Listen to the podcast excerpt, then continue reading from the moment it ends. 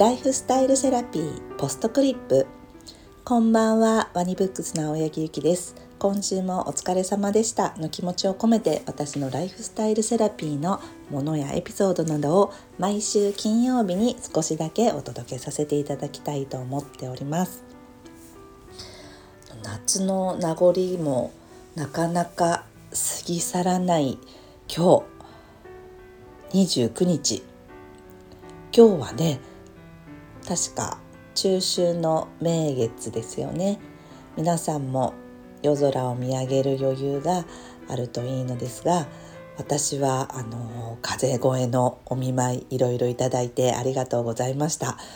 本当にもう5年以上ぶりぐらいに風邪をひいたので、まあ、自分も周りも親もびっくりしてました。それでまあ少し家にいる時間を作ろうかなと思って、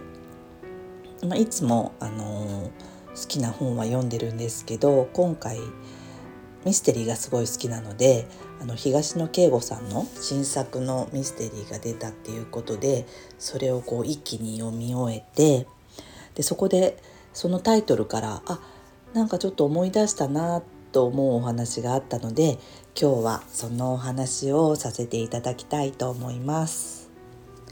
それはアーティストの米津玄師さんが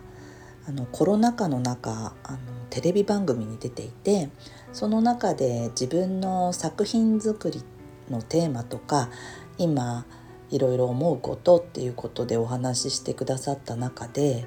こう作品のテーマにも関わったお話なんですけどこう生きてるだけでこう人は誰かを知らずに傷つけてるとかこう何か罪を犯しているんじゃないかってていうそういうようなお話だったんですね。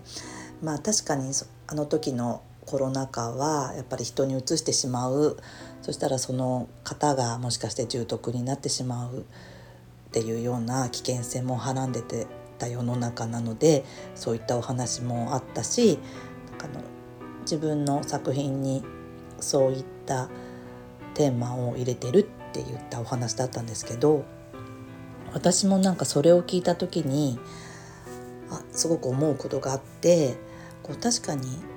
生きてるだけでこう誰かをこう傷つけてたりとかこうはらんでしまってるっていう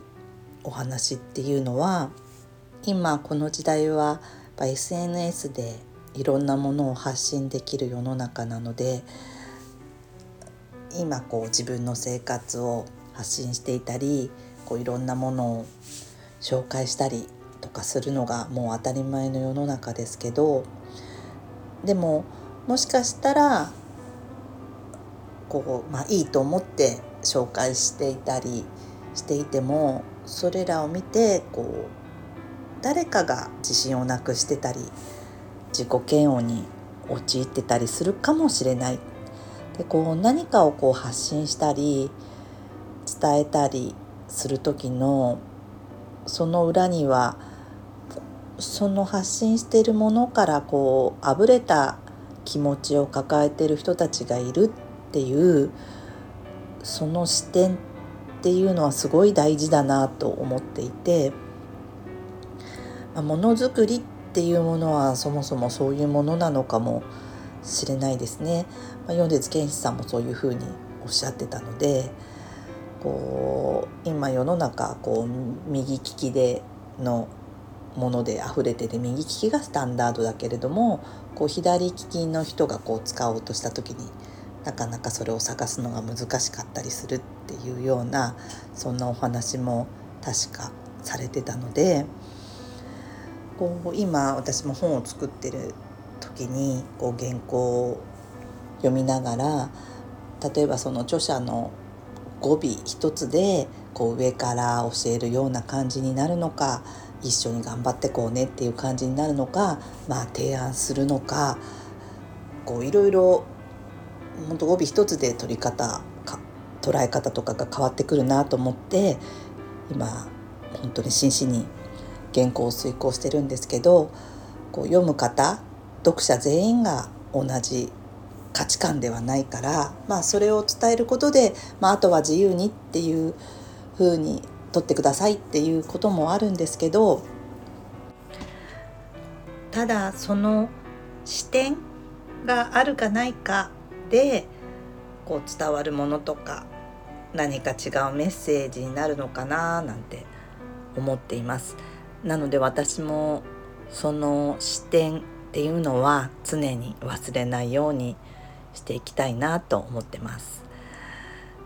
でもこう確かにまあそういう細かいことをこう考えてたらこう発信するカタパルト力がこう弱まって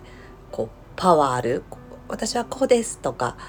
あのこれがいいんだみたいな発信ができなくなるっていうのも一つあるのでどんどん出していくっていうのはすごく正解だとは思うんですけどただもう一つそのもしかしたら自分が何か一つ発信したり、まあ、普通にこ友達とでもそうなんですけど話してる時にもしかしたらその視点があるかないかで何か違うんじゃないのかなって思いました。今日は暮らしてる中でも実は誰かを知らずに傷つけてたり生きてるだけで実は誰かを阻んでしまっているんではないか。そんな視点を持つことが、まあ、自分のこれからの言動とか行動に何か想像力を持って発信していけるのではないかなっていうようなお話でした。